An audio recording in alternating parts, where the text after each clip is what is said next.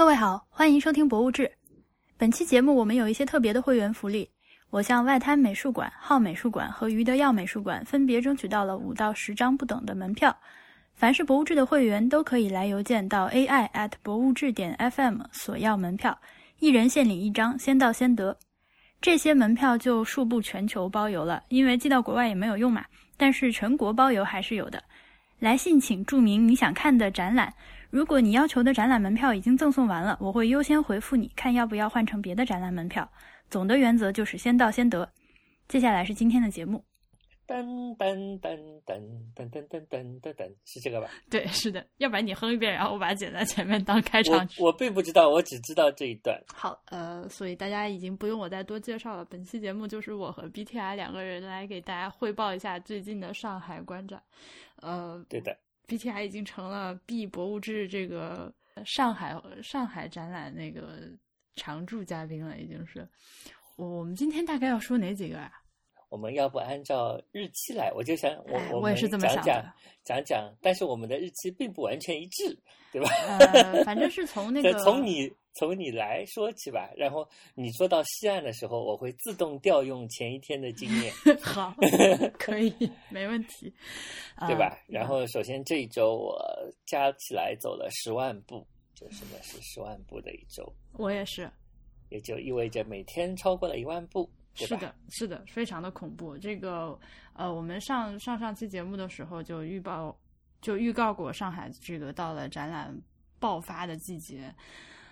所以上个礼拜呢，我去了1个礼拜的上海，然后那之前不是还去了余德耀的艺术家此在嘛？啊，对对对，对，所以我们今天其实是想从艺术家此在开始说的，因为那天我们录的时候你还没去看，对，嗯，但后来我去补了。对的，所以那我们艺术家此在，我们从这个开始吧。好啊，那个艺术家此在是一个做工非常精良的展览，就跑进去就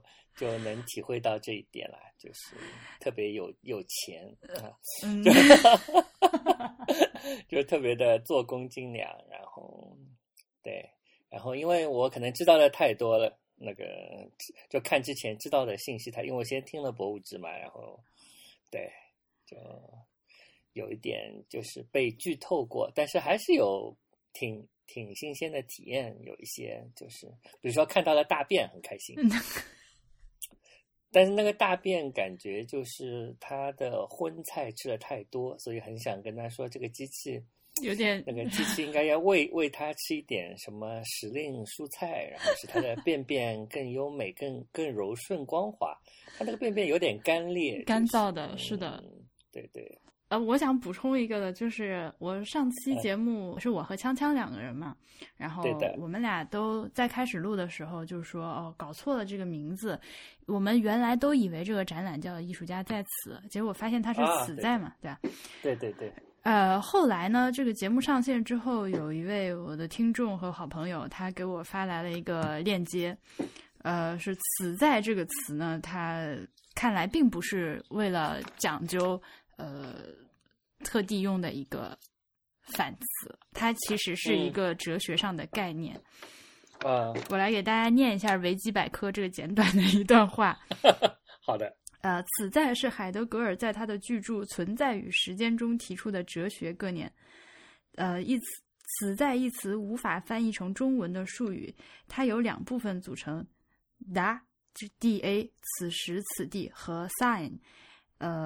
就是 sein， 表示存在和有的连在一起 da sein， 但我也不确定这个德语准确应该怎么念。为表达达与 sign 本身的关系，有时也译作亲在、缘在等等。此在是现在比较通用的译名。对。然后下面呢就有非常长的这个关于这个此在是到底是个什么意思，大家可以去最好是能看英文的同学，或者甚至你能看德文的同学去看一下原文的解释。对，所以感觉自己又长知识了，就人家展览的名字不是乱起的。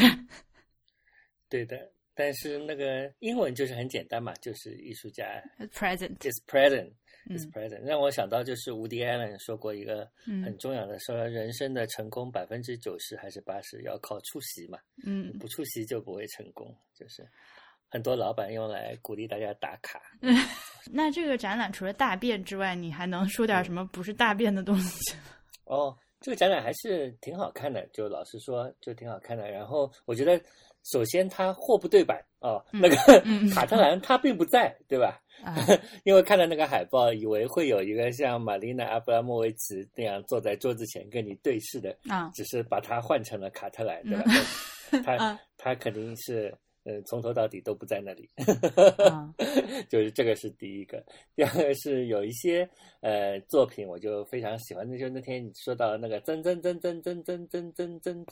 祖母，那个作品，我非常喜欢，因为他唱的非常的优美，是的，对吧？还有一个就是在出口处有一个就是像照相馆一样的地方，那照相馆一样的地方旁边有一叠他们模仿了纽约时报的做的一叠报纸，是的，就是那他们做的那个刊物做的挺好的，我看了一下，其中文章也都好好看。那份报纸不知道除了现场拿有没有什么办法可以看到，因为那上面的文章都挺好的，我觉得有机会大家还是应该可以读着完读一下。对的，我们可以雇一个实习生把它重新输入一下。你知不知道一个东西叫做 OCR？哦，原来我们是高科技节目啊！对的，对的。哎，有实习生吗？有人想来博物志做实习生吗？对，还有讲到啊，还有讲到就是有些他在同一个，他不是有很多房间嘛？然后其中有一个房间就是上海本地的，对吧？那家叫我家餐厅啊，这个你吃过吗？好。那么，那个如果没有吃过，我强烈建议，如果大家来上海，可以去那家餐厅吃一下。它就在乌鲁木齐路的一个弄堂里面。那走进去就像这个展览里面的这个木头地板一样，吱嘎作响。然后里面是一个上海餐厅，非常神奇。所以它叫我家，但其实并不是我家啦，是他家餐厅。等一下，我没有懂。所以是这个实际上的这家餐厅，他们把这个餐厅里面的情况复原到博物馆里了吗？不是，他把那家人家的那个状况复原到了这个博物馆里面，但是这一个家人家本来是个餐厅在上海。神奇吧，就是神奇在这里。对的，就是那个房间你不是踩上去就有感觉嘛，就是木头地板在动。另外一个是我觉得它不是有些房间里有好几个作品嘛，对吧？那有一些就是还安排的挺好的，就比如说有一个菲利普·帕雷诺的那个就是对话框的一个泡泡气球，不是都在屋顶上，对吧？然后地上有那个 Lawrence Weiner 的那个again， 就是那个，我觉得感觉就挺好的。就是比如说，就好像这个字和气泡之间有什么呼应啊之类的。那个气泡好像还是一个特地为了这次展览做的一个就是特别版本。它特别在哪里？它特别在它是金色的。它是金色的，对。对，那个气泡其实就是漫画里面那个对话框嘛。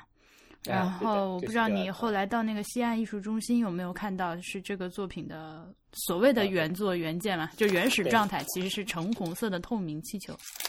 对，那个因为每年都来西岸嘛，所以你没有感觉。好的。你说到这个，就是很多展品堆在一个房间里的，我有一个印象蛮深刻的，就是有一个屋子你走进去觉得它像一个商店。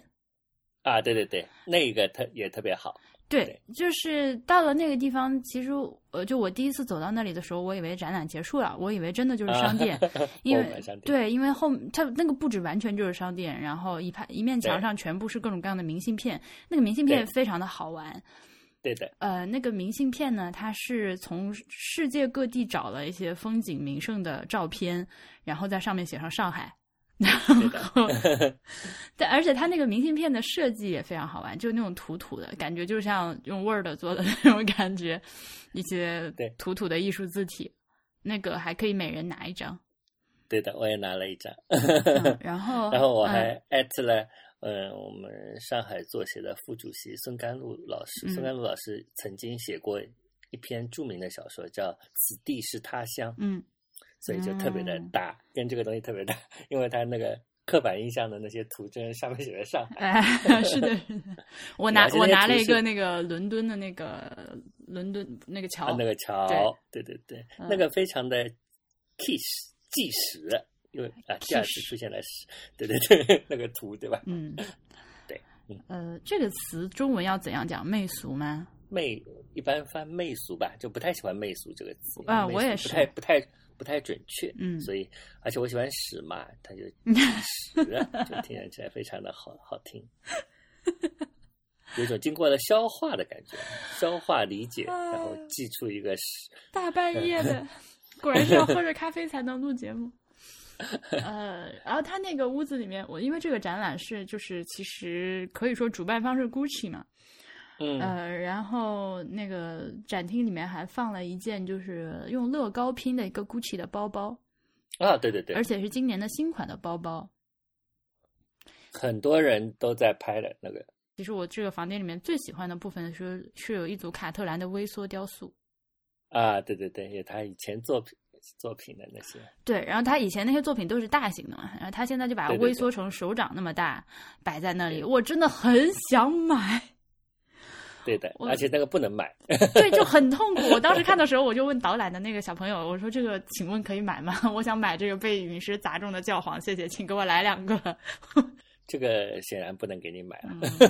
这个展览到12月16号结束，不确定他们到时候会不会再延长一段。但是我想，如果在上海的话，大家还是抽个时间去看一下吧，还挺好的，诚意之作。嗯，我想想看还有什么要补充的。我已经有点想不起来，所以我说我们要快点录，我的记忆现在不能回到太遥远的地方。我要打开我的 photos， 我也是这样才能够回到那个场景中。好，我们从你来上海开始说起吧。那你是11月7号来上海，7号没错，对吧？对，7号你乘坐了一辆高铁，然后来到了上海。那来到上海第一件事情是做了什么？去了昊美术馆啊，去昊美，那我们就从昊美术馆说起。虽然我是最后一天去看的。好的，昊美术馆呢，今天在我们俩录音之前，我今天晚上还其实就是请到了这次这个展览的那个策展人尹挺燕，之前那个博伊斯和白南准那期他也来录音过，所以他其实是第二次出现到博物这里，我就直接把我跟他的录音剪在这期节目里。嗯，他是一个很年轻的一个策展人，然后这次呢是他第一次独立策展。我很佩服他，很辛苦，很厉害的。嗯，接下来的录音是对昊美术馆策展人尹婷燕的访问。我今天准备的呢是一个相对传统的采访，就是有一堆问题的。嗯，但是我们在采访之前呢，我这些问题是并没有给尹婷燕看过，所以咱们是一个随机的采访。先来第一个非常基本的，要麻烦你介绍一下展览的主题喧哗。展览的主题喧哗，它其实是和当下社会一个全球化和多元化的现状有关的。就是说这个主题喧哗它本来是引自于俄国文艺理论家巴赫金对陀思妥耶夫斯基的小说众生喧哗这样的一个特点的描述，然后在这个特点的描述当中，巴赫金觉得是陀思妥耶夫斯基的小说它是多声部共同发生，而不是说一个单一的视角，然后里面也存在着不同的人物他们之间的相互冲突以及共存的这样的一种状态。然后后来在语言学上面就被很多理论家用来形容说喧哗众生喧哗是一种不同语言冲突和共存的一种状态。然后我是觉得在做这个展览的时候，觉得这样的一种形容其实特别契合我们当下社会的一种多元性的特征，所以就把它用到这个展览当中来。其实是想描述的是在现在就是科技所推动的全球化的这样的一个社会里面，大家都各自发声，然后发出自己的声音的这样的一种多元的存在冲突，但是也相互融合的共存的这样的一种状态。那我问一个外行的问题，就是在组织这样的群展的时候，刚忘了说，这个展览它并不是一个艺术家的一个个人展览，它是有10位艺术家的一个群展。那在做这样一个群展的时候，你会先看到一些作品有灵感，还是先定一个主题？这个展览来说的话，其实是会先定主题，然后根据以往看到过的作品，然后来进行一个选择。就这个主题也是我和馆长有过很长时间的讨论，然后包括就是我们会先在这讨论完这个主题，就觉得我们是在现在这个情况，我们需要做这样的一个主题的展览去呈现社会的一种状态，然后我们就在这样的一个情况下去挑选了艺术家和他们的作品，就觉得我们是这些艺术家和他们的作品是最能够反映现在的社会状态的。有一个和展览本身关系不大的问题，就是挑在这个时间开幕，你不怕跟双年展之类的撞吗？其实是故意要挑在这个时间开幕的，okay，是觉得说可以引起大家的关注，因为这一段时间展览非常多，大家都来上海了，大家都来上海，然后会去美术馆，各种各样的美术馆去看各种各样的展览，所以想趁此机会也把这个展览介绍给关注艺术的大家。 OK， 那能不能再麻烦你介绍一下，就是大概的介绍一下这次参展的这些艺术家，他们都是来自什么背景？其实他们有，我们这个是10位艺术家嘛，其实其中有一个还是一个组合叫阳江组合，他们是有3位艺术家，然后这样的10组艺术家里面，他们有5位是来自中国大陆，然后有1位是中国香港，1位是中国台湾，还有1位是新加坡，还有2位是有印尼文化背景的荷兰艺术家。然后他们除了中国大陆的艺术家就不用说，他们是在中国的文化的影响下就是长大的。那来自香港、台湾、新加坡还有荷兰的艺术家，其实他们也都是在成长的过程当中受到了非常大的就是中国的文化、中华的文明的这样的一个影响。这是这次展览艺术家在地域上的一些共性。然后呢，但是这些艺术家可能他们就是后面因为自身的经历包括家庭的经历，就是说陆续就离开了中国，不是说全部都在中国生活，或者是全都在他们的出生地生活，他们也有很多海外留学的经历。大概艺术家的情况大概是这样子。然后中国艺术家的话，5位分别是王庆松、阳江组合，然后曹斐、陆磊，还有肖玉，这样的5位中国艺术家。然后中国香港的是杨家辉，台湾的是彭宏志，新加坡的是何子燕，还有2位荷兰的是 Fiona Tan 和 Tiong Ang， 他们两个是父母是印尼籍的华人，然后在印尼出生，后来移居去荷兰，就是经历过各种各样的文化背景的交融。 OK， 那我可不可以理解成这次其实是以就是中国为出发点，把中国放在中心，然后来对进行了一个全球化的讨论？对。 OK， 那下一个问题是对你个人的，这是你第一次独立策展吗？对，这是我第一次独立策展。感觉怎么样？其实在展览开幕之前，就是整个人压力挺大的，因为没有就是第一次，首先是我的个人的工作经历当中第一次一个人去做这样的有10位艺术家的一个群展。我可能以前的参与的展览也就是几位艺术家的群展，然后心里其实特别没底，就是不知道要以怎么样的一个方式去能够把这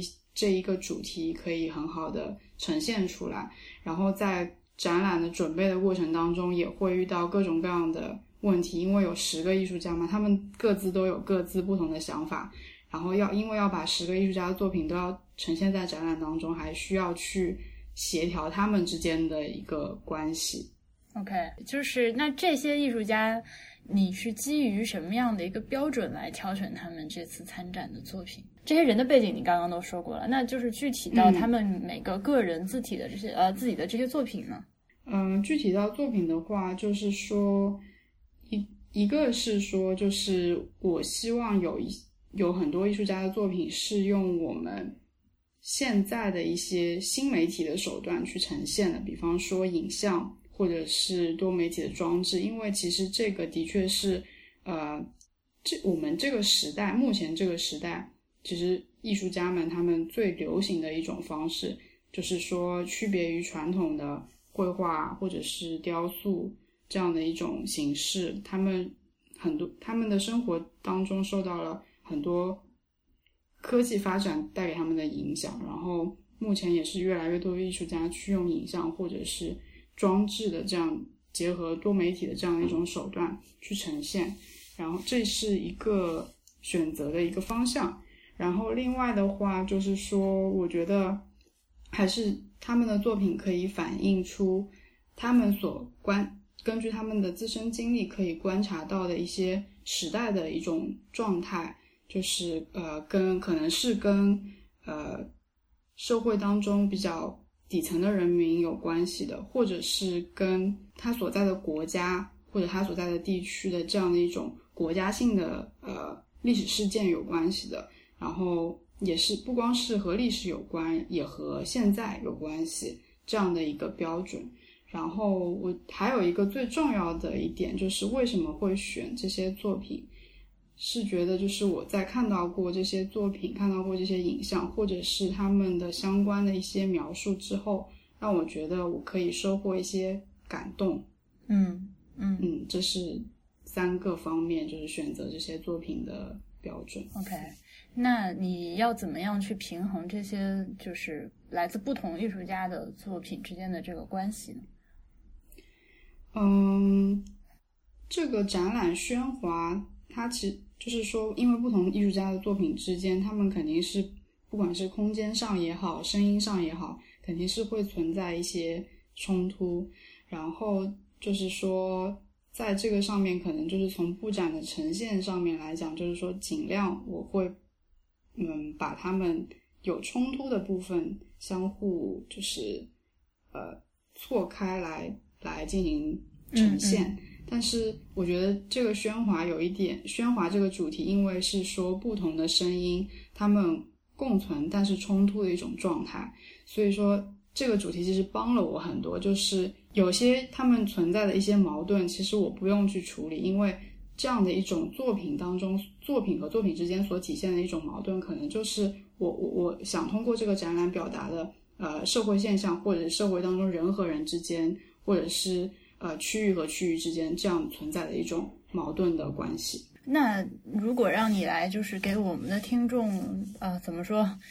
推销一下吧这个展览了，虽然总是有点奇怪，你会觉得比较重大的看点是什么？尤其是在最近上海这么多展览，这个大家为什么要来看你这个展览？我觉得比较大的看点是，这是一个从中国出发，和中国艺术家有关，和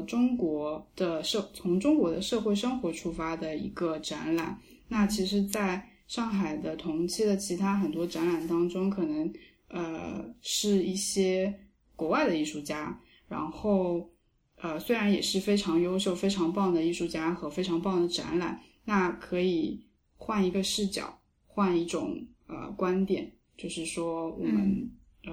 进行一种多元化的展览的观看。最后我还想就是咱们来讨论一下比如说你个人最愿意给大家推荐的展品。我个人最愿意给大家推荐的是在这个展览当中吗？啊，对你要推荐别的也可以，没问题。如果是就这个展览当中的话，其实我最愿意推荐的是黄宏志老师的宣传三部曲。我也是就是这个是怎么说，就是首先他通过作品讲了我们所过去我们在的这个东亚这个地区他所经历的一些战争和被殖民的屈辱的历史，但是他是又是有以一种非常有趣的方式把这些故事给讲出来，然后你其实每一个人他都可以在这个三个歌曲性质的影片当中找到跟自己其实的童年或者是过去是可以引起一些回忆的。就比方说是因为他讲的是和美国然后日本台湾韩国中国有关的故事嘛，所以是我觉得像中国的话可能你会听到那个台湾同胞我的骨肉兄弟，会觉得这首曲子非常非常的熟悉，但是好像又没有办法一下子就想起来这个曲子它到底是什么，然后它原来所讲的是什么样的一个故事，然后它又通过这样的不同语言之间的一种转译，然后把语言变成把歌词就是又邀请别人来转译之后又邀请其他的人来演唱，就是真的是有一种异曲同工之妙，就是既表现了一些历史的故事和现在的事实，然后又非常非常的有趣，而不是那么的枯燥。这个我可以给大家描述一下，它是一个3屏的一个录像的作品，然后每一个屏幕上分别有一个黑白的男人的脸的特写。它是从就是刚像您也讲的，它是从不同的地区不同的那个 propaganda 的这个语境下拿出了3首歌，然后翻译成另外的语言，再请别人来唱，然后达到了一种神奇的和谐。小何唱的那首我听了2遍，现在居然已经会唱了。对，他这个曲子真的选得非常有意思，就是你可能在那个展厅里面多听几遍，就是可能过一会儿你出了展厅之后，你的脑子里就会有某一首歌突然跳出来，在你的脑子里一直盘旋。是的。然后可能你的思维被另一件事情打破了之后呢，可能过一段时间又有另外这3首里面的另外一首歌又会出现在你的脑子里面。对。然后我觉得他选的的确是非常非常典型的这样的一种用于宣传类的这样的一种曲调。是的。然后我那天去看的时候非常幸运的就是那个唐吉安他们那个团队在现场表演。他是一个团队的那个表演艺术家在那边。我跟我朋友2个人去在那儿看他们，然后一开始我只是拿手机出来拍照，然后呢就是他们也拍我。就是完全不躲避我的目光，就一直盯着我，就是要盯得我浑身发毛的那种。然后呢就是有一个亚洲的一个姑娘，我不确定她是不是中国人啊，然后她就那个一直冲我招手让我过去，我也不知道怎么办，当时就慌了你知道吗，她一直盯着我看，所以我就鼓起勇气爬了过去，因为她在地上那个躺着。对，我看到是不是你朋友圈的那张照片，那个姑娘是中国姑娘，是美术馆的实习生。OK。然后当时是，Tiong Ang 的团队，他本来是一个有11个人的完整的团队，然后后来突然临时，他团队一个中国姑娘，因为自己有一场很重要的就是考试，就临时的考试，所以他没有办法来参加到整个过程当中来，因为他们这个表演其实准备了很久。Tiong Ang 他本人的话可能提前2周就来到了上海，他们排练就是一起讨论啊排练啊，可能差不多也进行了1个星期，所以后来他就问我有没有就是合适的人选可以加入到他们的队伍。然后这个姑娘她之前是学油画和当代艺术的，然后又在我们美术馆做实习生，然后我就把她介绍过去了。OK。我以为她是一个舞台剧的演员。没有，但是你在这个开幕的表演当中，其实好像看起来大家都是很专业的，对吧？但是其实他们不是，他们是各行各业的，有建筑师，然后有编舞师，然后还有就是青年艺术家做陶瓷的，然后也有表演艺术家，但是就是说其实大家都不是那么专业的一个演员。那他们当时在想什么？他们想要达到一个什么样的效果呢？他们其实是想就是营造的一种就是效果是人和人之间的相遇和碰撞，其实只是想说很简单的这样的一个状态。然后但是呢就是说他其实他们是这样的一个目的，但是他们每个人的表演其实是没有台本的，就是自己根据这样的一个主体的思路去进行一种表演。那人和他对那我体会到的确实是这样。但是那你刚说他们在排练什么呢？我真的很感兴趣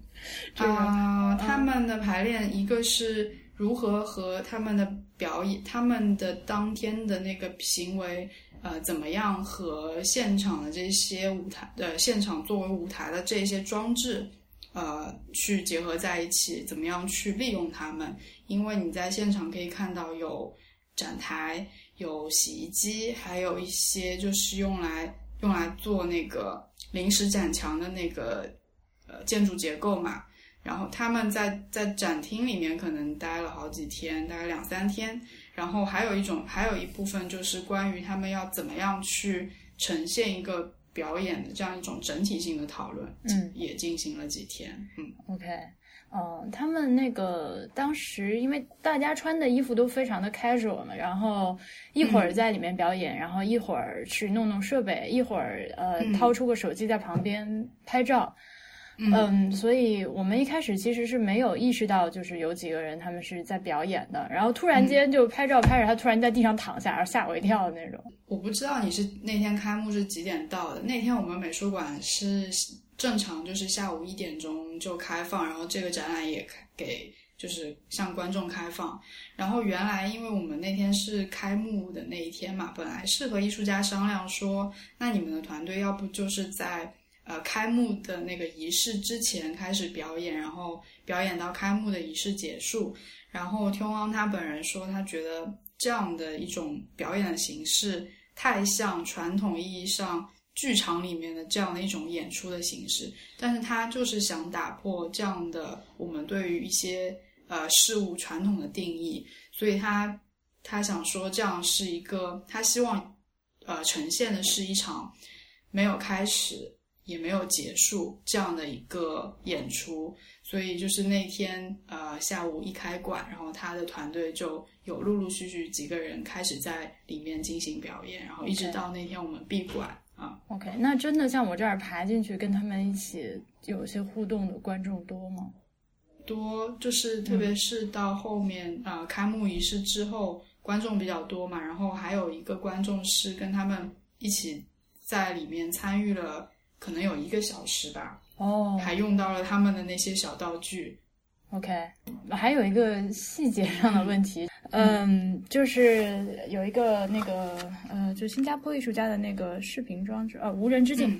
有一个叫做无人之境的作品是何子燕的，他是一个新加坡的艺术家。我在里面发现就是他因为两边会投影出来不同的人物然后消失嘛，然后配合着这个房间里面会有那个是二氧化碳还是什么烟雾的这个喷出，然后这个人物消失了之后镜子上会留下它一个烟雾的残影。其实这个不是烟雾的残影，这是什么呢？就是这样子，就是我们这个你去过现场你知道它其实是我们通过我们造了一个通道，然后在通道的两边是贴满了镜面的，因为投影打到那个镜面上面的话，就是单纯的投到镜面上它可能那个图像不是那么清晰，然后所以在有人物投射的那一部分其实是艺术家的工作室他们来布展的时候用了减光喷雾，还有就是那个叫什么 Vanish Spray， 就是可以让那些喷雾就是保留对更长的一种状态的一种他们用了3种喷雾，然后这样的话其实，然后用完这个喷雾之后，等投影那个消失的那一幕，你就会看到喷雾在镜子上面留下来的一个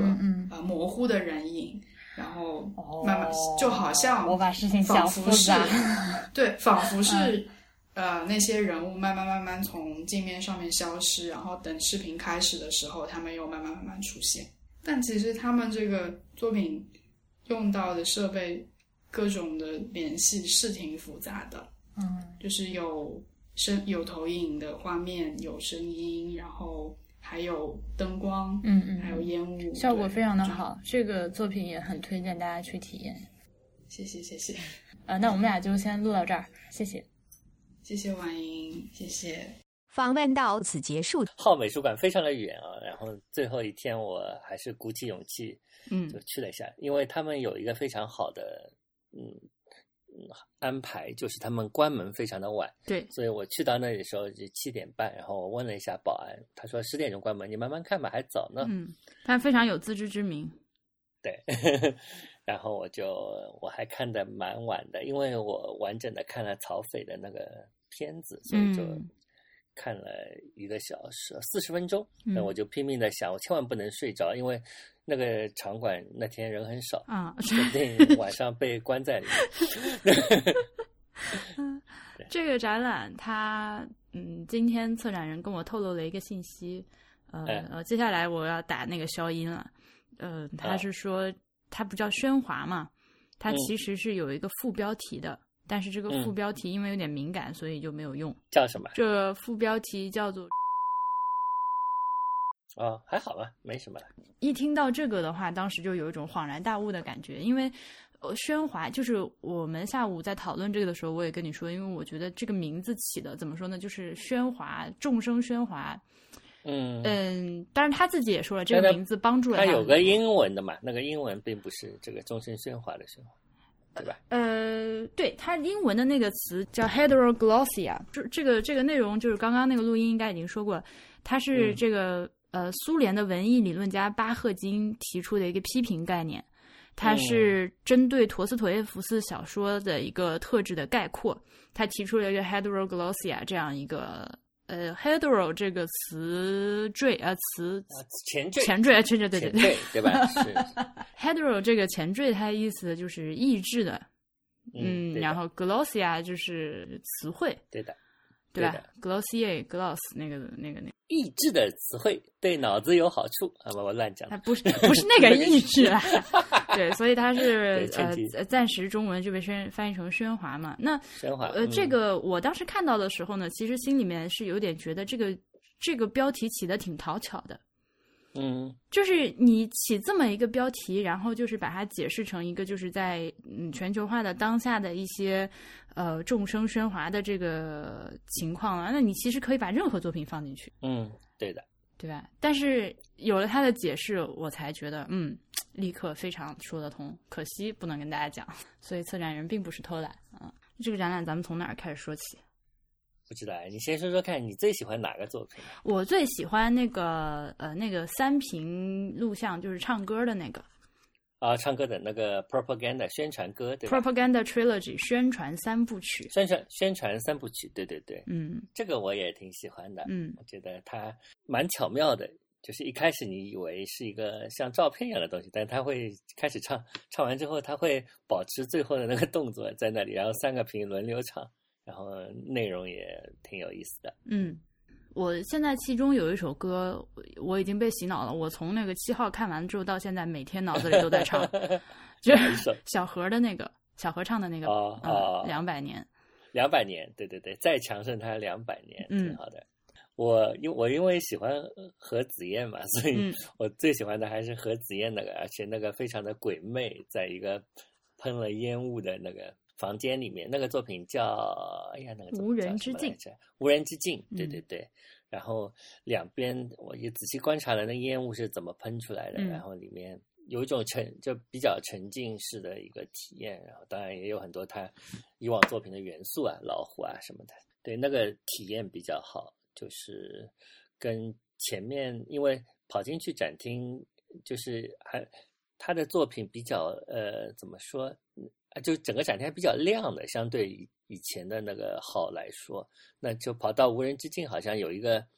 就是完全进进去的一个感觉。当然我也蛮喜欢曹斐那个，因为曹斐那个僵尸片，也不叫僵尸片，它确实是个僵尸片，蛮有意思的。然后它传达出一种气氛，我觉得这种气氛非常有意思。它就是总的来说叙事不是特别的，它不是强叙事的一个故事，但是它有一种那里的好像在一个有一种疏离的气氛，然后又有一种里面的人有一种倦怠的气氛，然后跟那些买楼的那些强作欢颜啊，强颜欢笑，当然不是欢笑，就是他强打了鸡血的那些卖楼的那些人之间也有个反差，然后当中有一些场景，就是他故意展现出一种笨拙感，那这种笨拙感又有一种倦怠的感觉，跟那个埋的整个气氛非常搭。我非常感兴趣的是他对快递员的这个关注啊，对对对。但是我那天问你嘛，我说那个是不是有关快递，但是并不是这个作品，而是后来他在纽约另外有一个就是讲京东快递的一个作品啊，他那个是一个个展，是专门讲那个。对对对对对，这个埋是有一段日子了，就是我大前年嘛，在广州什么录像展上看了一会儿，因为我在广州太忙了没有看完。反正我觉得这个展览呢，就是大家如果愿意鼓起勇气去一趟昊美术馆的话，就是这个票价哪怕为了看一下曹斐这个片子也还是蛮值得的。对啊，而且他那个很舒服，有个枕头，主要是以前是没有枕头。重点真的很奇怪。对，我觉得录像作品就是说超过15分钟的首先要有凳子，那超过半小时的最好有个沙发，那到了40分钟就应该有个枕头。那我还有一个作品，然后我有一个问题问你啊，这个作品是这样的，这个作品呢，它是那个这个作品叫录音图书馆，杨家辉的那个对吧？书架音乐，对。那它就是这个作品是这样的，它整理那个亚洲艺术文献库，然后从这个里面整理280多个口述的录音。然后他就听得太多了，然后进入了一种他自己说的是陷入瘫痪，然后就是我觉得他可能整个人已经有点被催眠了。然后他这个作品呢，就是把这些录音中间的一些这样的对，就把这个东西全部捡起来，把它剪到一起，然后对的。那你看啊，他说的是但经过几个小时的倾听后，这些对话内容逐渐消失在背景中。我发现自己开始注重一个奇特的特征，他们给了这些材料一些锚点。Clark 的采访技巧。通过这些采访技巧 ，Clark 提出了几个问题，鼓励他的受访者通过轻轻推动他们以及重复的和啊的小声音来提示。来发言。事实证明，这一技巧在一些艺术家身上有着更显著的效果。然后他们就把这个 N 和 R 全部剪下来，做成了这样一个作品，8个声道，然后分别放在8个书架上。你走进去之后，你就听到那个里面一直在 N R， 对吗？对的。尤其是我这次就是因为跟着你一块儿，然后认识了几个艺术家，我听他们聊天。我就又一次提出这个问题，我又一次就问自己，这个到底要怎么样才能到艺术？比如说我如果，因为我博物志，我们几个人聊天的时候经常会说，什么时候逢年过节了，把我们的这个 N 和 R， 或者是笑声，或者是每次开场倒数的5、4、3、2、1全部剪在一起，剪成一个鬼畜音频。但是我们这个东西，但是你要关键是你要表现什么？你要说什么？对，这是关键。我就是一个鬼畜。对，那你是个声音作品，你就可以，那你前面的声音就变成了采样，那就好比是电子音乐的那些艺术家，对吧？他也有做一些采样，但他跟他表达的东西还是略有差别吧，我觉得。因为杨家辉他的作品非常多嘛，在上海就是这次双年展有，然后在马林画廊有一个个展，就是前一段我去看的。就是那个个展其实非常有意思，因为他在上海 OCT 也有展过，他每一次的作品都有所不同，但是整个气氛都差不多，就是有一个交响乐团，就用一些他表演出一些就是他你看上去他也在拉琴啊什么的，但其实他是最后是出来了一些象声词，然后就变成了一个节奏有节奏的东西，就是这样子一个这种声音作品是非常多。但这一次在马林画廊你看到他更多的东西，就是他的一些绘画、录像，还有一个非常有意思的作品，就是一双球鞋，你可以钻到这个球鞋里去，哦，可以开车是吧？对对对对，这个都是因为他那个作品叫《马路如湖》，就是双年展展的跟就是刚刚你说的那个书架是非常的像的。就是我当然不是说这个，我并没有否认，我并没有怀疑这个艺术家他这个作品的表达，我只是觉得就是。就是一个东西，我自己创作一个东西，就是到哪个程度，它才突然间从一个 DIY 一个手工制品，或者说一个小的 project 上升到艺术品。哦，这个问题那么大，因为这个有很多问题。对，这个有时候我觉得我明白了，但是在有些时候，在面对一些艺术品的时候，我又懵了。就对的，嗯。哎，刚刚我录音之前，你有没有看我今天发的意思？你吓死我了，我以为你没有按录音。没有，我今天发了个意思叫这是艺术，这不是艺术。就是我刚刚因为在翻看，让我来看一下啊。因为我在翻看那个叫什么那些照片嘛，然后我就发现我在展厅里其实拍了很多的照片。那有些照片是作品，那有些照片呢是不是作品，但也有点像作品。有些呢很不像作品，但它其实是作品。所以我就选了那么9张图，其中里面有4个是作品，有5个不是作品，有一个是我们那天吃的蛋糕。就是我觉得想到了这个问题，所以我觉得你提了一个大问，嘛，就是刚刚说的那个问题。那个问题有很多的层面，对吧？首先是，究竟什么是艺术？我觉得这是非常非常复杂的问题啊。这个首先是你从你。作者的角度来看，你究竟要表达什么？你这个东西背后有没有一个观念，或者有没有什么新鲜的东西？那当然还有艺术体制的问题，对吧？你这东西出现在了哪里？有没有进入这整个美术馆的机制或者体制？那也是个问题。所以这个是非常复杂的，一下子讲不清楚。而且这个是非常理论化的东西，就是对我来说。我也经常思考这个问题，但不是从理论的角度，而是从体验的角度。就是那天啊，我就我们岔开讲一个东西，就是在外滩在那个双年展上，Francis Alice 的那个排演的那个展厅旁，我发现了一张白纸。那张白纸就是那天我写了个意思，就是说看到那张白纸，白纸上是贴了一个标记，一个胶带纸，那个胶带纸是鱼布的胶带纸，也就是说显然是展馆的人员贴的。对，然后贴着这张纸的地方还有一束灯光照着，然后旁边有风把它不断的在吹，然后在它的旁边有2个录像装置，其中一个录像装置是Francis Alice 的，他拿着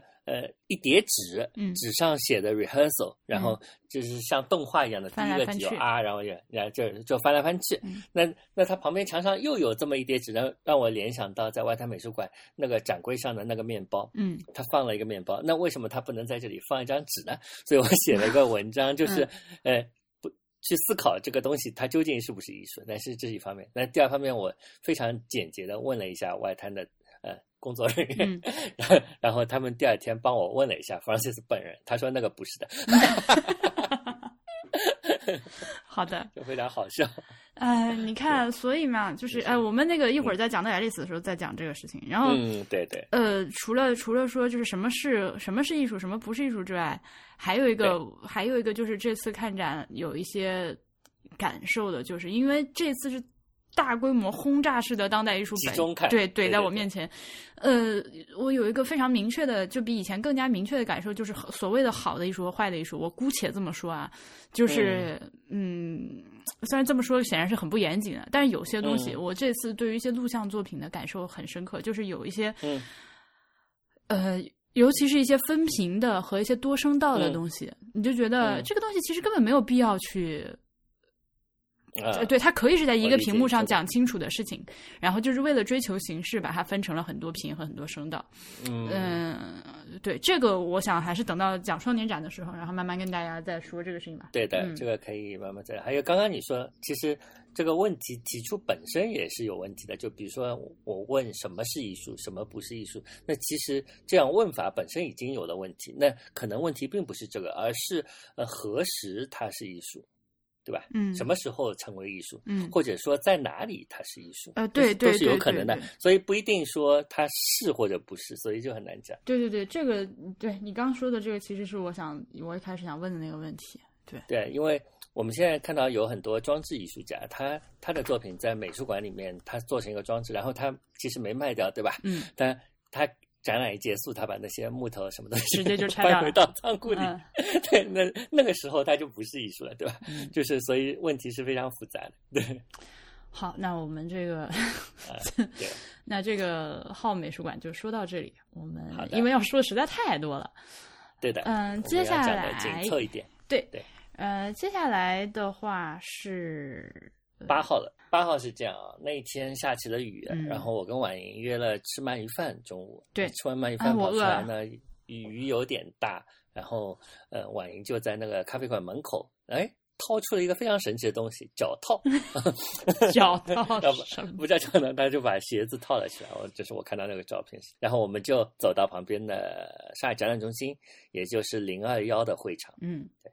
首先让我说一下上海展览中心这个建筑非常的赞，大家就是在哪怕不去看021，就是021好像已经结束了吧？对的，已经结束了。可以去看一下这个建筑，因为我虽然说显得好像你在博物志节目里面老听到我去上海，但是上海能看的地方实在太多了，我还有很多地方没去。那这一次就发现了这个展览中心，对，我很惊讶你竟然没有去过展览中心。我没去的地方还多呢。因为上海人民可以有很多机会去展览中心，那除了021，还有上海书展，它也是在这里，然后还有 Photo 上海也是在这里，包括还有某些婚博会啊，有的时候也在这里。这个情报你是怎么得知的？你去干嘛？对，还有的时候也会被包场明星结婚，也会在那里。它是一个就是非常建筑是非常装饰的，然后是俄式的装饰风格，对的，然后混搭了一些共产风格，然后非常的，因为它叫中苏友好大厦。对对对对，很帅气的。对的，包括地上的水磨石的细节啊什么的。我这句话透露了一个这个地图集82一个答案。那只是那也不一定说明什么，只说明它发生在上海展览中心。对的。对，那021，要不然你先说吧。021是一个呢。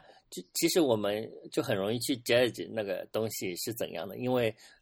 大规模的在同一时间看各种展览，但是其实他们的不同展会是有不同的诉求的。就是021还是一个以卖为主的，所以说它是比较着重于藏家的。那个藏家就是，所以跟我们是没什么关系。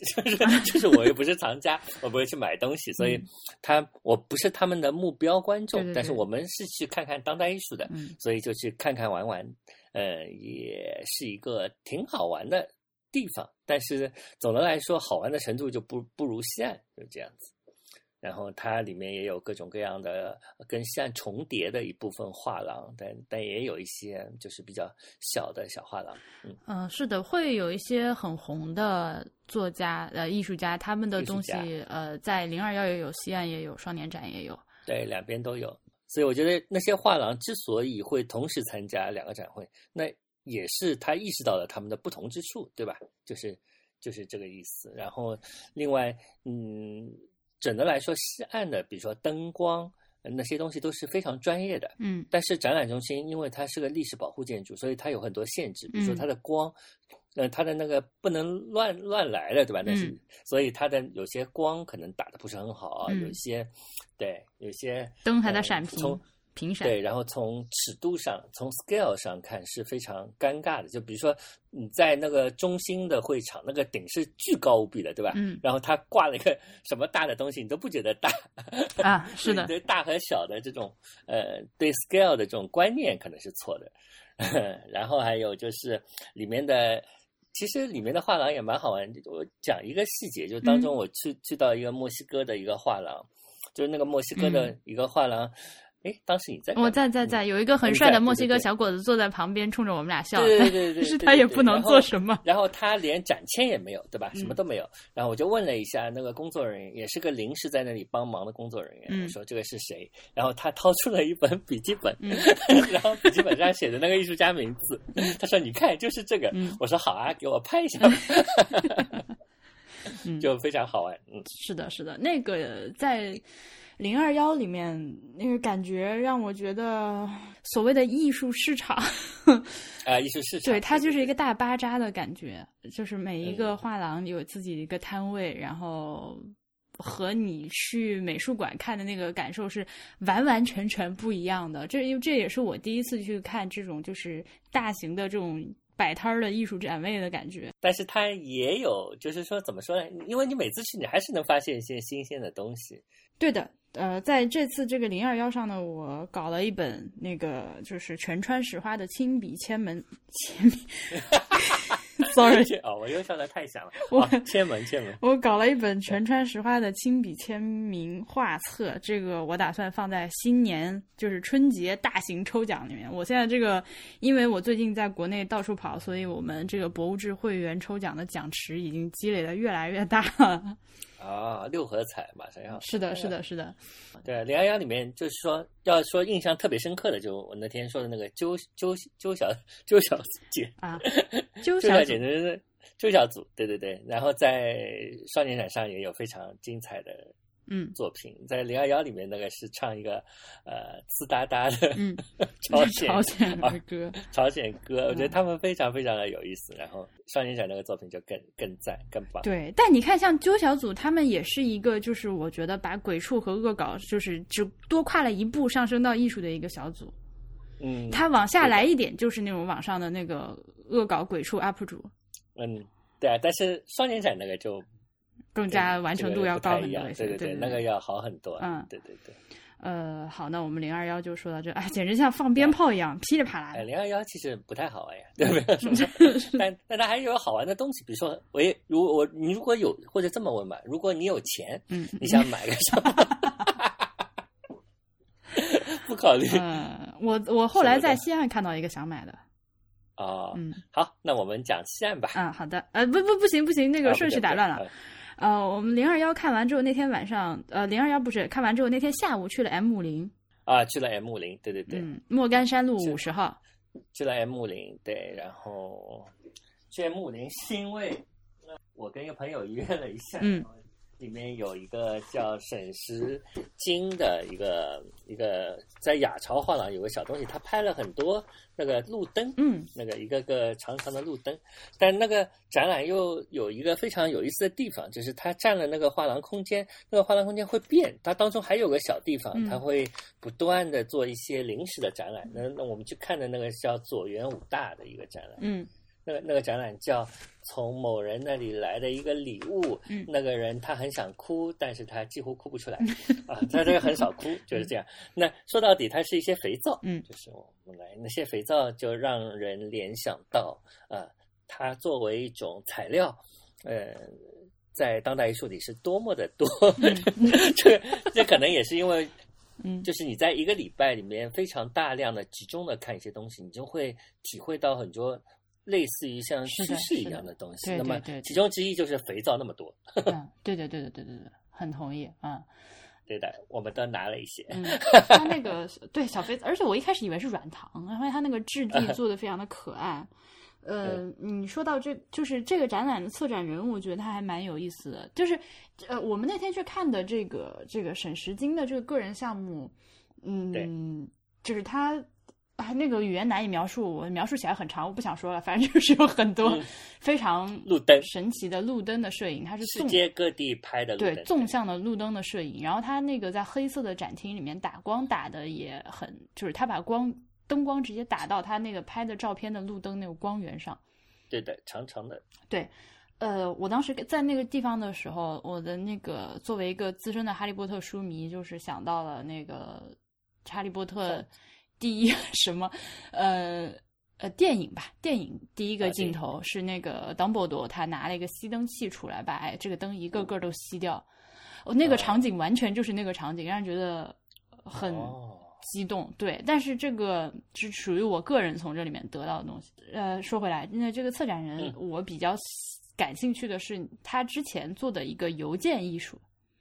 嗯，对对对，那个我觉得你可以跟大家说一下，我觉得非常好玩。对的，简单来说，我认识这个策展人，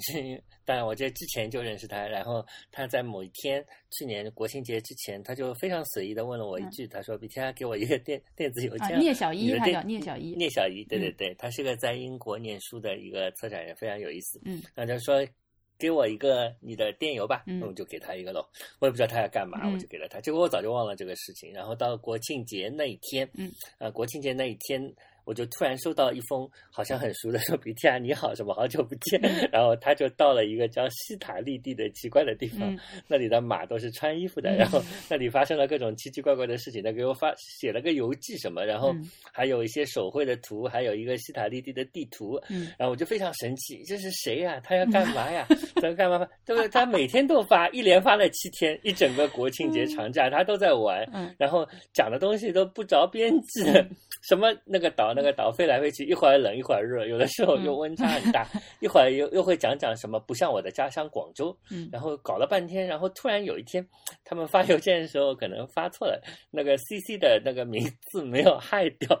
就是我看到很多发给了很多人，然后从中看到了一些艺术界的人，然后我突然想起来有这么回事情，然后经过这个事情的刺激之后，我就写了个短篇小说叫马加列的悖论，会发表在明年1月份出版的《萌芽》杂志。好的，你这广告已经提前打了出去。对对对，对我把这个聂小一的网站也放在我们这期的链接里面，大家可以去看一下。然后他也忘了说，广告要说另外一部分啊。最后，他的整个邮件项目出版了一本书。OK，这本书在假杂志是有卖的，大家如果对这个就是这个项目本身非常有兴趣的话，可以去假杂志那个就是研友做的那个好自己的一些艺术书的杂志买一下，对那个非常非常好玩的那个。那天除了他之外，还是就是哎，真的要怎么办？那天除了他之外，就是有很多 M50的，对吧？哎，对的对的，然后啊，那我简单的说一下吧，就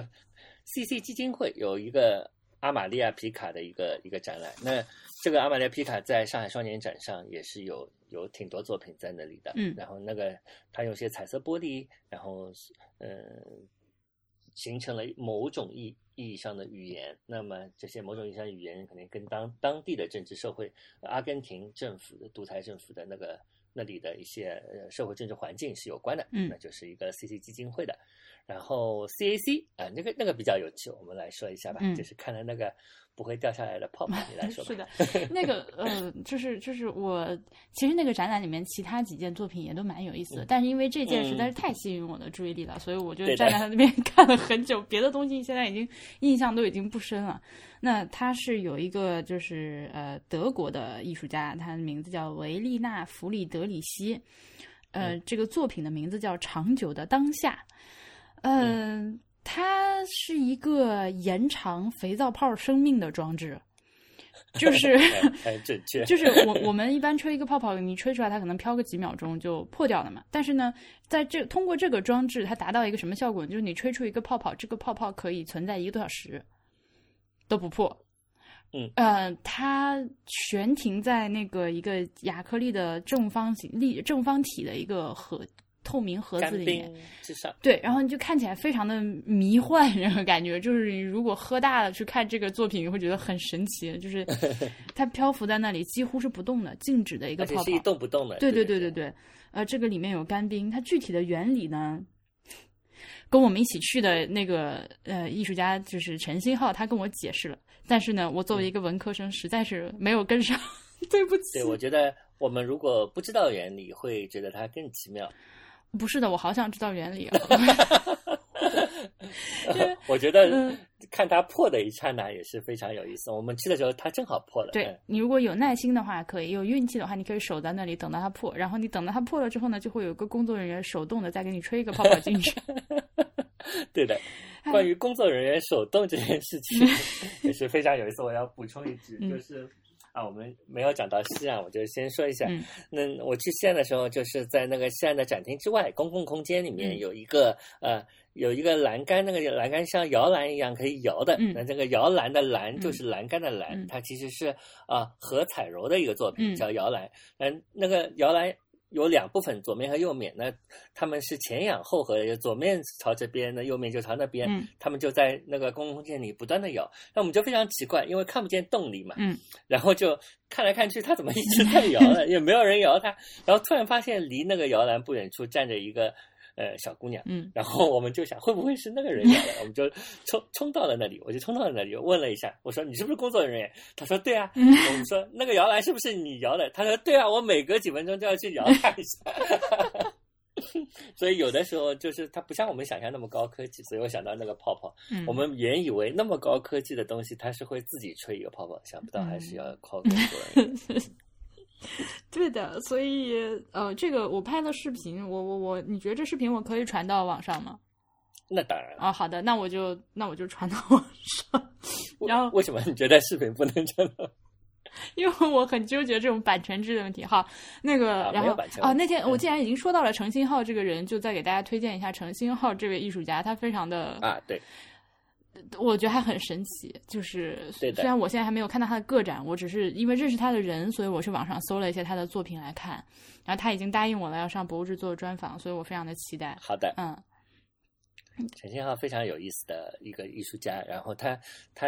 原先对他认识，他是一个摄影 base， 一开始是以摄影作为主要的媒介的一个艺术家，但后来他最近就越来越有意思了，他做了不仅限于摄影，对，他是一个非常泛摄影的一个艺术家。接下来我们还看了，接下来就去了那个外滩美术馆，对，弗朗西斯·艾丽丝的个展。对的，这个就是一个非常好看的展览，对我来说，我觉得严重推荐，隆重推荐，大家那个一定要去看。对的，然后就是怎么说呢？我们先去看了一个录像，对，那个录像叫《龙卷风》。爱情来得太快，就像龙卷风。我操，不好意思。好的，对，它是叫《龙卷风》。对，我们在那个看了大概有这个那个《龙卷风》是有一个非常有魔性的一个录像作品啊，就是看了就不想走。对的。是一个男人，他不断的去接近龙卷风，冲入龙卷风的中心，然后。这样的一个反复的一个作品，就是跟这个展览的主题是非常非常典籍的嘛。那个展览叫消耗，对、对，就是有一种老人与海的感觉。因为我以前看到的追龙卷风的，就是追风这件事情，在我的认知里面是那种美国平原上，就是开着大吉普车去追那种巨型狂暴龙卷风的人，就但是那还是有的，一些气象爱好者，对，然后那些人他。毕竟不能钻到风里面，因为那个风太大了，它就是远远的拍摄嘛，跟着风跑。但是这个就是片子里面的这个龙卷风呢，它就是在墨西哥城东部高原那个乡下的那个田地里面，就已经收割完的田地，焚烧过秸秆，里面有很多灰，然后在这个地方就老是有一些中小型的龙卷风，然后他就拍这个，而且。那个画面就是非常的晃，就是各种手持，然后就是拿着摄影机就往风里面钻，就跑过去了。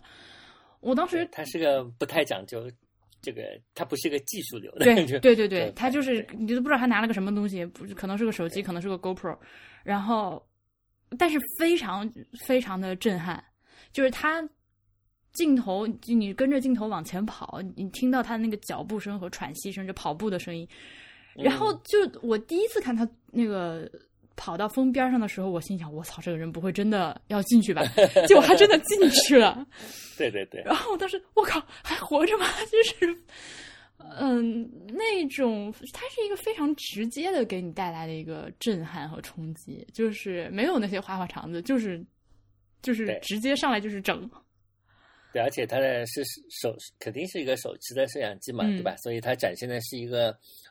所谓的主观视角，但它没有那么精确的主观视角，还晃来晃去的。它有时候也有一些就是客观的，就远观的也是有的，对，剪在一起的。但是它剪的，我反正是没有看出来什么就是特别强的剪辑逻辑啊。我觉得还是对他就是我觉得就是以自由是一种堂吉诃德式的那样一种对有种存在主义的感觉，就是反正跟那些那个消耗的那些所谓的就是的无用的一些努力都是相关的嘛。那些我觉得这个里面有一个这个作品里面有一个我印象特别深刻的东西啊，就是不是图像上的，而是声音上的。那当中有他经常会采用一个消音的手法，就是对对对对，你会看到当中有一段是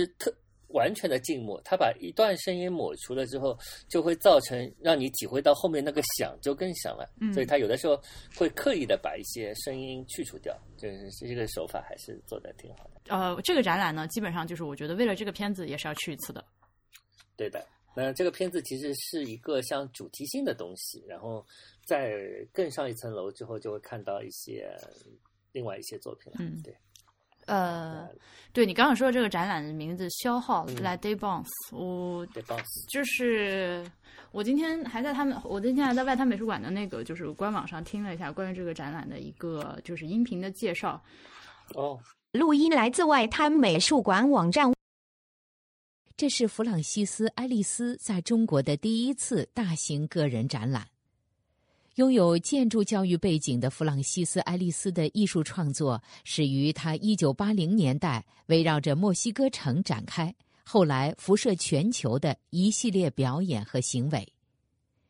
艺术家使用录像、摄影、素描等方式记录对日常生活的微观介入。正如他本人所言，我们这个时代的人必须创造预言。在高度理性主义和媒介技术统治的现代世界中，爱丽丝从简的视觉叙事意味着她的作品允许人们从表面意义到预言象征等不同方式进行解读。社会人类学者蒂姆·英格尔德认为，手书、图画和用脚丈量的旅途都是在固体表面上留下的痕迹，这些线性移动代表了某种生活的流动。相似的，弗朗西斯·艾丽丝的作品探究人们与他们所生活的地理和社会政治环境的关系，通过素描、行走、移动物件、搭建桥梁等行为，含蓄地建立起一种流动的生活。表演者的身体直接存在于行为，有时是艺术家本人，有时也包括其他人。这些富有政治和诗学意味的表演不仅深刻反映作品发生地的政治社会现实，亦能将观众强势引入艺术家探讨问题的核心。在经过资本主义急速转向和便捷技术改头换面的中国，这个名为消耗的展览提出与发展至上相反的价值。展览标题取法语单词，译作消耗或者消费，源于乔治·巴塔耶的精妙概念，即对人类活动而言，过度的非生产性耗费与生产性消费一样重要。这一观念恰好与爱丽丝的艺术实践紧密贴合。勇于直面社会现状，对视觉感官存疑，重新思考体力劳动和时间消耗的意义，这些都是弗朗西斯·爱丽丝作品中契合中国现实的要旨。网站录音到此结束。这个消耗是某种就是相对于你付出的巨大的努力而言的一个那个对立的一个状态，就是就上面有一个另外一个作品可能更好的体现了这个，就是一个女孩子弄头发的那个挽头发的这样一个动画，对吧？然后我觉得这个就他把你的那个动画的手稿这么排列出来之后，你就会看到前面那些巨大的努力，就是这个是非常形象和直观的嘛。对，然后你再跑到里面看那个小房间，只有几秒钟，对，10秒钟。是的，我首先我来给大家念一下这个就是展册上写的这句话：展览标题取自法语的单词 la dépense， 译作消耗或者消费，源于乔治·巴塔耶的精妙概念，即对人类活动而言，过度的非生产性耗费与生产性消费一样重要。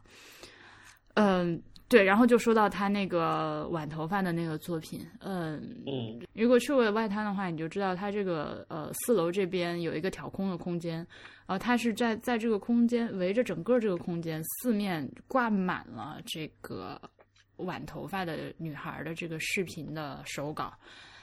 就非常的恐怖的一个量。对，然后这个作品的名字叫做《出埃及记》，我是自由拥有的，是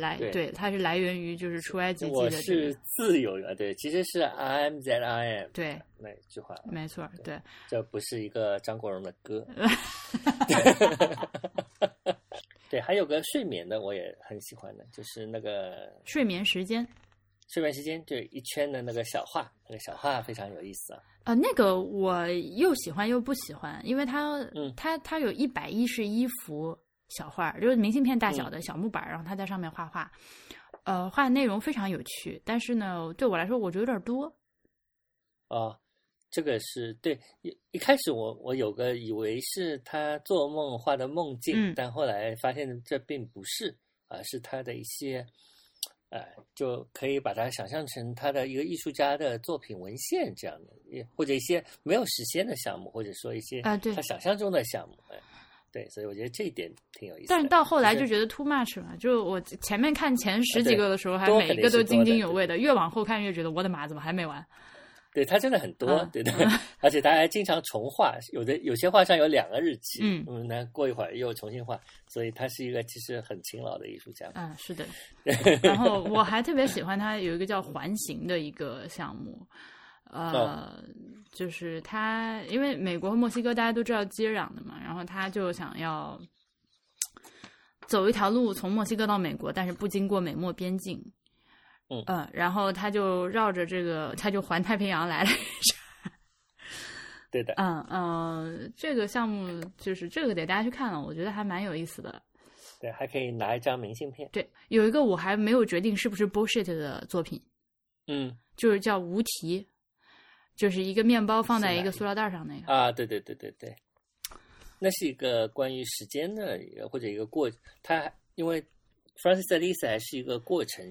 就是讲究过程的艺术家嘛，他以前不是有一个大家都知道的作品，就是推一块冰，对吧？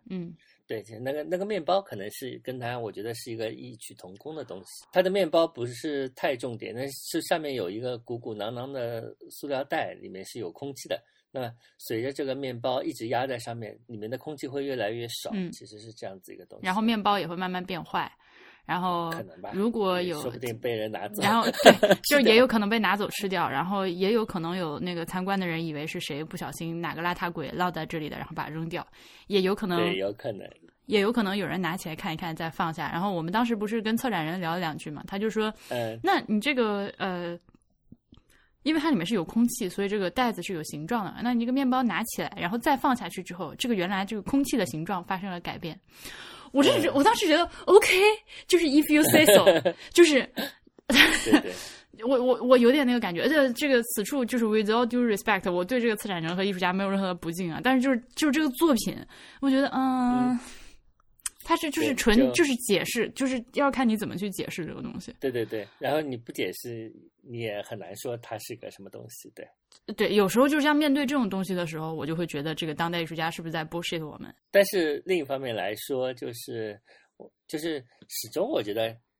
你说一个东西是不是艺术，这是一回事情啊。但是探讨一个东西是不是艺术，它就一定是艺术。好的。对，那我们这个就说到这里。对，推荐大家可以去看一下那个外滩美术馆的会员计划，他们的会员计划做得非常好，就是内容很丰富，然后你1年也可以无限次的去看展览嘛，所以当然有公共对，还有各种各样的公共活动可以报名。就是有些是特有的公教活动吧，就包括那个这个展览之前其实有一个双年展的主策展人，就是夸特莫克那个梅迪纳和那个长谷川柚子的一个对谈，像这些就是他们有安排一些只有会员可以参加的。所以就是如果你常住在上海的话，可以去看一下这个博物馆的会员计划，我觉得还这个艺术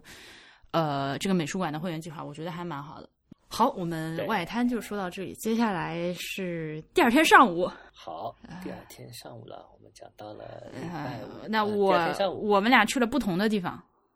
啊，对的，我去了荣宅，看了 Prada 的那个刘野的展。来讲讲。那个刘野展就是，我觉得它最有意思的地方当然就是跟建筑的结合嘛。大家如果知道荣宅，就是在陕西北路上的一栋老房子，那个老房子这个老房子还挺像迷宫的，因为那个老房子它的结构挺复杂的，然后刘野的那个画里面有很多就是跟老上海，比如他画到阮玲玉啊，张爱玲啊，像这些就是跟上海也是密切相关的，所以它放在那个里面就特别的搭。还有因为我是早上去的，那个房子白天和晚上有点不一样，白天去的还是窗太阳晒进去很明亮，所以它的那些油画放在一些特定的地方，比如说屏风那里，或者两堵正对的墙，面对面的墙那里，所以它放的地方就很有讲究，所以我觉得跟这个建筑本身的一个关系是非常好的。所以单单看建筑也挺好的就是的是的，但是我这个因为是久仰大名，所以下次去对一直没有去过。我就说说我去看的那个贝浩登画廊的这个村上隆的展览。这个展览我个人觉得如果你很喜欢村上隆的话可以去看，要不然就是你去外滩美术馆顺便看一下。我不是说这个展览不好，他的作品非常的好，而且你有钱的话请买，请就是村上隆的作品我不知道大家有没有看过原作，就是我们一般就是你在网上看他的东西的时候，或者是你买到一个他的一些，因为他出很多很多的周边嘛，一些小东西小玩具都可以买的，你不太能够体会到他原作的那种高光和抛光和那种精美的感觉。就是他的原作就非常非常的 polished， 就是甚至会让你误以为是打印的东西。然后你应该是看过了对吧？我们那天在021不还看过一些他的画啊？对，看过一些，对，但我还没有去那个。对，他就是，当然他也不光是只有这种啊，他也有一些就是那个笔触感非常强烈，就是自己画的东西，但是他最为人所知的那些很多很多小花的那些。那我那天去看这个展览的时候呢，就是正好就是有一个朋友他是在这边工作的，然后他就给我看了一下他手机里的照片，是这个展览布展的时候，他就是说这个展厅里面的一些画呢，并不是就是完全完成态才到上海的，他们是有很多东西是现场作画。那这个现场作画的过程其实就是有很多画它是丝网印刷和手绘的一个结合，所以他们就在那个展厅地上就是铺的大张的塑料布，然后有很多展台，然后就是村上隆和他的很多助手们一起大家在一起共同的工作完成了这些画作。对，而他那每一朵小花都是那个它是那个丝网套色丝网印刷，就一点一点，而且每一个颜色都至少刷了3层，然后就像我们涂指甲油一样，就你要上个底油，然后你要上1层颜色、2层颜色、3层颜色，干透了之后你还要上一个顶油啊，它也是，它最后要上清漆，然后才会有那样一个完美的那么一个效果。所以我觉得还蛮遗憾的，尤其是可能我不知道的时候还好，我一旦知道了这个信息，我就很想看他画画。就是想。对，以后要有那个开放布展，然后可以去看。对，就真的很想看。那天就是村上隆他本人也在。那天去的时候有没有排队？啊，没有，因为那天是没体育的。对啊，没体育的。对。他本人也在，他应该是一个非常勤劳、非常辛苦的艺术家。顾凌不采访他嘛？他说他那个就是基本上睡觉是不超过2个，就是从来不睡整觉的。他就是睡一会儿。就会有他的团队的人要把他叫醒，有事情要处理，所以他一直就很辛苦的一个状态。拆铃了睡觉。对。然后那么他那天就是我觉得他也是还蛮敬业的，作为一个艺人就是跟那个之前签名的那个全川石花差不多，就是在那边。可能日本艺术家都有。对，他就是穿了一套非常浮夸的衣服，然后就是在那边让大家过去跟他合影，然后他就非常敬业，笑得很灿烂在那边。我想到对我们也有很多启发，就是我们应该把工作也拆零，就这样我们就不容易累。你不要想这种反向的启发。那个也是有香槟的，但是因为太早了我就没喝，大下午的我怕我喝了就看不到后面了。对了，村上隆那个展览我也那个搞到了那个春节抽奖大礼包，就是有那个分别都是价值应该是1000多块钱的那个小原作玩偶，不是，就他那个1000多块钱，你想买原作吗？对，应该是大家如果去外滩那个贝豪登画廊，就在外滩的正对面。请抽出一点时间去看一下，还蛮好玩的。对，这一次乘到了电梯吗？这一次乘到了电梯，电梯回来了。好的。再往下就是我去双年展找你了。啊，对，周5，因为周5我从大约1点钟就开始看双年展了，就一直看到了晚上。对，所以我们双年展就先跳过不讲。对，因为我还没看完，我即使看了很久，但也只看到7成左右吧，7-8成。我觉得我只看了2-3成，我还得再去一趟。我们还得再去一次。对，双年展就是总体上来说我还是很喜欢的，就是怎么讲？嗯，因为有很多新鲜的东西。嗯，好，拉美的艺术很多啊，就这么。那当然，大家都应该去一下。嗯，那接下来就再说一下西岸艺术中心。啊，对，这个不是我们俩一块儿去的，但是就分别去了西岸艺术中心。对，然后西岸我就觉得比前几届要好很多，就是说进步特别大。那一方面是因为它的体量扩大了，以前呢只有就是你看到的 A 区，对吧？现在对面有一些就是新的画廊，但今年对面的那个画廊就扩大了整整将近1倍。那带来的好处是它容纳了更多一些就国外的一些新鲜的画廊，所以有很多很新的从来没有听说过的画廊和艺术家。那当中就是我自己最喜欢是一个叫伊布扬的，后来你去看了吗？那个我看就是那个洗手液的那个是吧？洗手液，对，伊布扬的这个画廊就后来我就查了一下嘛，他的画廊主就叫伊布扬，所以他很可能是一个华裔，对吧？然后那个洗手液的那个也是个中国的，也有中国的血统的，因为他是鳌牌什么，那个人姓鳌，就是鳌包相会的鳌吗？对，就骄傲的傲去掉那个。我为什么立刻就是从脑子中就出现了这种恐怖的歌曲？他的那个作品其实就是你他有一种非常细微的一个硅胶的一个材料，你用手上滴一些在手上之后，2个手搓一下，你的手上就覆盖了那一层材料。那个时候你再去旁边的一个滴下来几滴水的东西滴在你这个已经覆盖了材料的手上，那个水就不会就不会像洗手那样，而变成了一滴滴的水珠，就是这么一个东西。我觉得这个东西我自己也非常喜欢，就非常玩了很久，非常巧妙，对吧？对，玩了很久。那我觉得这一方面是因为现在的当代艺术其实是非常关注材料的，那么这个材料经常是被用于生产这个艺术作品本身，但是他很少想到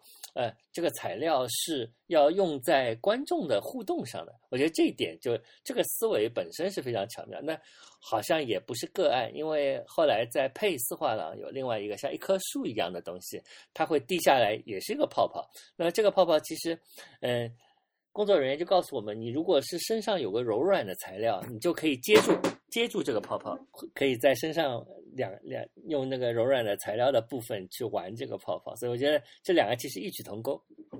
就是一些对材料的敏感，是材料是发生在观众的身上。那个地方好多人围着在玩。对，而且那个画廊非常有意思，他的那些艺术家都非常的年轻。那其中有一个画一些重口味的漫画，你看到吧？里面有一个重口味的漫画的那个人叫一个荷兰艺术家，也是85年生的，叫蒂姆·安多芬的。安多芬听起来像一个什么药的名字啊？多巴胺。对，多巴胺。对，他是个荷兰艺术家，是85年生的。然后前几年还来过那个北京的那个什么国际书展。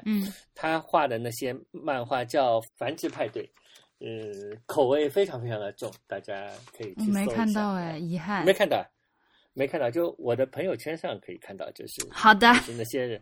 些人怎么繁殖的，你就想象一下吧。就是口味非常重的一个东西。然后这家画廊在 M50 的临时艺术中心里面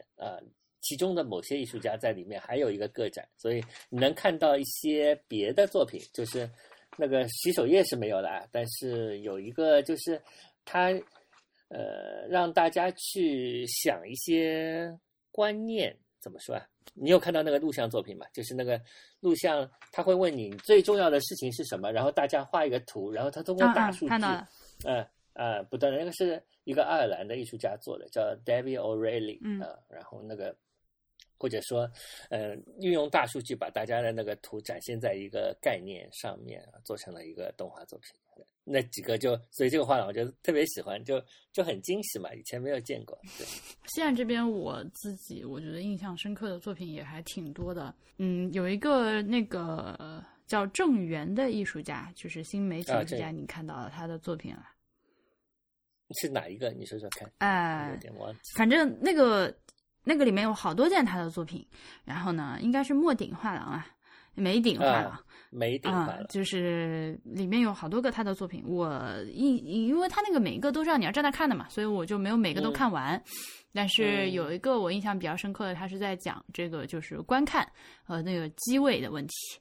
那个我有，你有看过是吧？它就是在一个屏幕上，然后分屏，左边呢是做了一个俯视的平面图，然后在这个平面图上分别有就是这个此刻右边正在发生的这个事件的这个房间里面。分别有几台摄像机，然后右边呢就是他在放一个斯诺克比赛的那个就是台球比赛现场。那个在梅顶有展过是吧？我没看过，这个是我第一次看过。对，那就是就机位在切换，然后右边每切换一个机位，左边这个平面图上就是现在正在看到哪个摄像机的图像，它就会有。然后它还有一个和右边同步的实时的机位运动和那个被摄主体运动。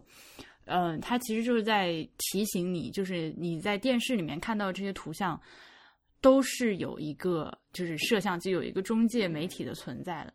然后他还捡到了一些其他的东西里面，比如说就是一些就是主观视角的射击那种打仗的打枪的那种游戏，就是你死了之后就会变成第三人称视角。对的，那个桌球我也印象非常深刻。对，当时看的是我反正蛮喜欢他的，我觉得还有机会，希望能多看到他的一些作品。那天实在是没有站那儿把它全看完。在展会上，一个录像作品能够吸引你看一段时间，已经非常厉害了。我很喜欢他，对，那里面也有一些我刚刚忘了讲，有一些就是肥皂作为材料的，那有一个韩国艺术家叫崔正化嘛，他其实挺有名的，就外面那个大型的那个东西也是他做的。那他用肥皂做了很多佛头，所以不太容易看出来那个是肥皂做的。对，然后这是还有上海的装修女王上海的一个装修女王艺术家张如仪，他也有一个 Safeguard 的那个肥皂做的。就是在东画廊最近有一个就是展览。这个里面一个群展里面还有一些朴英伟，他也用肥皂作为材料做了一些东西，所以我觉得肥皂真的很红。还有一个就是地面，我说那个很多地方是需要就是穿鞋套，就鞋套也很红，就是改变那个地面的那个质地来给你一个不同的观展体验，包括 Capsule 最近的一个新展，就是王海洋的一个新展。然后说到 Capsule， 就今年在那个西岸里面，他有一个美国的雕塑艺术家，他也是他们的艺术家，但他没有在 Capsule 做过展览。那个非常有意思，他是一个叫赛博格之月，听起来非常高科技，但是其实是一些木头的雕塑，就是非常卡通和好玩和重口味。没有看到，你怎么经常看到这些重口味的东西？这一看就看出来了吧，那个就是一个重口味的雕塑。好的，因为我到了西岸这个的时候，我真的已经强弩之末，就是我的腿真的是已经不能，就是有凳子我不敢往下坐，因为一旦坐下去就起不来了。对，西岸就是其实我刚刚想说一个叫什么，那天跟你讲的，就是西岸有一些那个画廊，它做了一些策展性的一个展位，对，就是它有本身像一个小展览一样的。那有一些还做的非常的简单，或者说沉浸式，比如说大卫卓纳画廊，卓纳画廊做了一个 Dan Flavin 的那个灯光的那个灯光的作品，对，它整个展位就是一个黄灯一个绿灯，你看到吗？这个也非常的大胆啊，感觉。是的，就是花这么多钱弄个展位，然后就对啊，你就只做这个东西啊。但是真的效果呢，我觉得也真的挺好的，就是给人一种好像进了一个看了一个展览的感觉。那相对而言，比如说像安东尼·格姆雷的一些作品，他因为放的地方太挤了嘛，就是我3月份的时候在香港就 Y Cube 看的那个安东尼·格姆雷就非常的舒服，因为他那个大的空间里面只有一两个东西，就是但是在展会就有点难，就是格姆雷的是需要一个白空间来展现的，对，那在一个展会里面就好像放在哪里都不太对感觉，就对就会你能是的，就是会感觉是一堆那个铁筷子焊在一起的一个东西，对啊，不知为什么它要放在这里，是因为所谓的那些装置其实是要考虑放在哪里的背景的嘛，所以他一旦脱离了背景跑到了一个展会上他就很尴尬，对，他就对，对，所以你就是之前还跟我说过，就是现在其实如果有人愿意做这个现在流行艺术趋势专题的话，就可以做泡泡艺术家、地板艺术家，对和什么肥皂艺术家。其实哪怕去了双年展也是，这地上有一个要鞋套，然后有很多是改变了地面的材质的，对，的确是非常多，对，是的。啊，好的，难以想象，我们现在已经成功的把本期节目的这个内容，但我们讲的还蛮快，讲了1个半小时，对，没有很快。天哪，因为我实在是困得已经不行了，但是我觉得背后有背后就是屁股后面挂了一串鞭炮一直在放，是催着我赶紧把这个录下来。明显我精神还挺好。哎，我。有没有体会到？是的，对，现在对你来说还是晚上刚吃完饭的时间，我知道。对对对，所以有一些展览你没有去看，但是那请你来讲一下，我们稍微提一下吧。一个是 Cindy Sherman 的复兴艺术中心，这个你没有去看。那 Cindy Sherman 的作品我们都很熟悉，就是通过图像，但是你去现场看，就是因为尺幅非常的巨大，所以尤其是一些近期的作品啊，就是。所以那个看那个 Cindy Sherman 还是感受非常的不一样，所以我觉得这个是还是值得看的啊。那个 Cindy Sherman 的展，还有就是各大画廊，各大画廊呢就有点复杂了。那它一般是分在2个区，在西岸的那个区，其中在西岸靠近东画廊的那个区，就是东画廊有一个挺有意思的群展，叫坚决提高非生产性建筑的标准，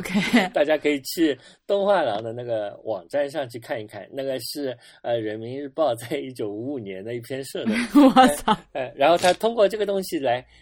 去做了很多，我觉得这是一个非常研究性很强的一个展览啊，也是对。然后在那栋楼里面，就是刚刚说的，就是杨家辉的那个展览，就是你刚刚那个书架的那个艺术家，那个香港艺术家，杨家辉有一个个展在马林画廊，然后在下面阿拉里奥那个韩国的画廊里面是叫马什么？我来看一下，叫啊，对，那个是一个印度的艺术家，他在那个。双年展里面也有一个作品，双年展里面也有一整个厅叫马利尼，马利尼他做的一些动画，他有一个 Instagram， 他在上面用 iPad 画画做那个动画，所以你如果跑到西岸的内侧就可以把他们全部看完，然后在西岸的比较靠南面的这一侧里面，就是有香格纳的丁仪，丁仪的石室那个大家都很熟，然后有那个草间弥生啊，老阿姨老婆婆，草间弥生的那个展，我去的时候我因为没有看成，因为门口有多少人排着，像世博会一样排着，我看到你给我拍的那个照片，吓死人。然后池社里面有一个可以躺在床上看的一个新媒体艺术家的一个展，然后在桥空间有一个美国的一个。当代绘画的一个展览，所以那里展还是挺多。还有那天我抱怨说，他的视频作品是不是要在外面就露天看，就是西岸的。其实不是，它背面有一个地方可以进去的，也可以在里面看。OK， 但是外面可以看到一个就是很大很大的屏幕。OK， 这样子。所以西岸这边就要看一堆，然后如果再跑到 M50， 就刚刚说到的几个 CC 基金会啊，然后 CAC 啊，然后还有个郭熙的展览在 Vanguard 是的，那个里面那个也蛮有意思的，忘了说了，就是一个叫路过此地吧，好像叫对对对 ，Peter passes by， 因为我一直很喜欢郭熙，那郭熙做的东西每次都很不一样，所以就可以看出他的很多啊各种各样的尝试吧。他那个后来我问了一下，是 3D 打印的。这个是 3D 打印，对，但是用的好像是就不是一般的 3D 打印的那种那个就是打印材料，是比较新的一种材料。嗯，但是跟他上次在香格纳做的那个项目，就是第7叫什么，就是大航海其中的一个项目里面他用的那个材料是一样的。那我就不知道了，因为我那个我没看过。嗯，我只记得我忘了那个展览叫什么，但是它有一个slogan 叫目光不是光但可以投射我就一直记得 OK， 就非常巧妙，又可以拿来当小说的标题了对的，那如果你把所有这些都看完了，那就去双年展沉浸式的看2天啊，太可怕了，我觉得什么都不要干。我觉得这个听众就是听我们这节目听到这里已经整个人就已经就听着都觉得已经很累了啊，对，我们信息量有点过剩了 overload 嗯，是的，溢出来已经。好，那我们本期就录到这里，因为好的，你可以感受到我有多么的困嘛，就已经努力的在想把这个节目给 wrap。 对，然后呢我们下一期呢，那你什么时候再来上海我哎天哪，我还没有宅够，我家里的味道还没有闻好，屁股都还没有暖热但是为了录下一期节目呢，我觉得我还得再去一趟，不然双年展的节目没法录。下一期节目就可能我不确定下一期节目是不是我就是啊，怎么说？下一期我和 BTI 录的节目呢，就是关于这个上海双年展的节目。上海双年展呢，就是我除了和 BTI 一起录之外呢，我还会找其他各种人来录，所以呢，就是应该会贯穿着这个上海双年展的期间，就是它这个月开幕嘛，一直搞到明年的5月份，这个每个月至少都会有一期节目是关于上海双年展的。对的，然后这个双年展应该还是可以聊很多，但是还有一些别的事情也可以应该要来上海，比如说11月24号有个非常重要的展览开幕你是不是应该来一下呢？哪个就是明当就是我就是你去看了那个布展呢，就是一个废墟，大家可以那个废墟是免费的，然后大家据策展人说大家可以在里面谈恋爱什么的躲猫猫啊，那是个非常有名的瑞士艺术家叫托马斯·赫什洪啊，他在双年展里面也有一个乌托邦的项目在里面，但是那个明当代的那个完全沉浸式的一个垃圾堆我都惊呆了好的，大家还可以去那里用各种材料，据说开幕之后大家可以在里面自己做艺术作品。好的，我看到已经有人做了火锅，做了支付宝做了微信的 logo 做了很多做了毛主席的标语等等等等。反正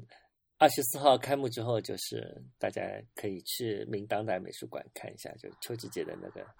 好的美术馆，太恐怖了。对，你也应该来看一下。我就是因为上期节目结尾的时候立了一个 flag， 你知道吗？我上期节目结尾的时候说，就是现在在接近年底了，大家都忙了起来，就是越来越忙了，就是希望大家在年底这段忙碌的时间能够加油。然后说完这个话之后，我就越来越忙，越来越忙，越来越忙。现在就是每个事情全部赶在一起，我连《哈利波特》的播客都没有时间更新了，你敢想？所以你有这个功能啊，太好了！你现在说一说股票涨。好的，接近年底了，这个股票的行情马上要好了起来，大家的股票都要加油啊！哎，股票即使不好，我们也能够赚点钱。来说一说。哎，股票即使不好，我们也可以赚点钱。对，因为即使赚不了钱，我们也有博物志可以听，也挺开心的。即使赚不了钱，我们有博物志听，也还是挺开心的呀。对对对对，圆满了。好的，那么大家就晚安。大家晚安，已经1.41GB 了。哦妈呀，好的。好的，好的。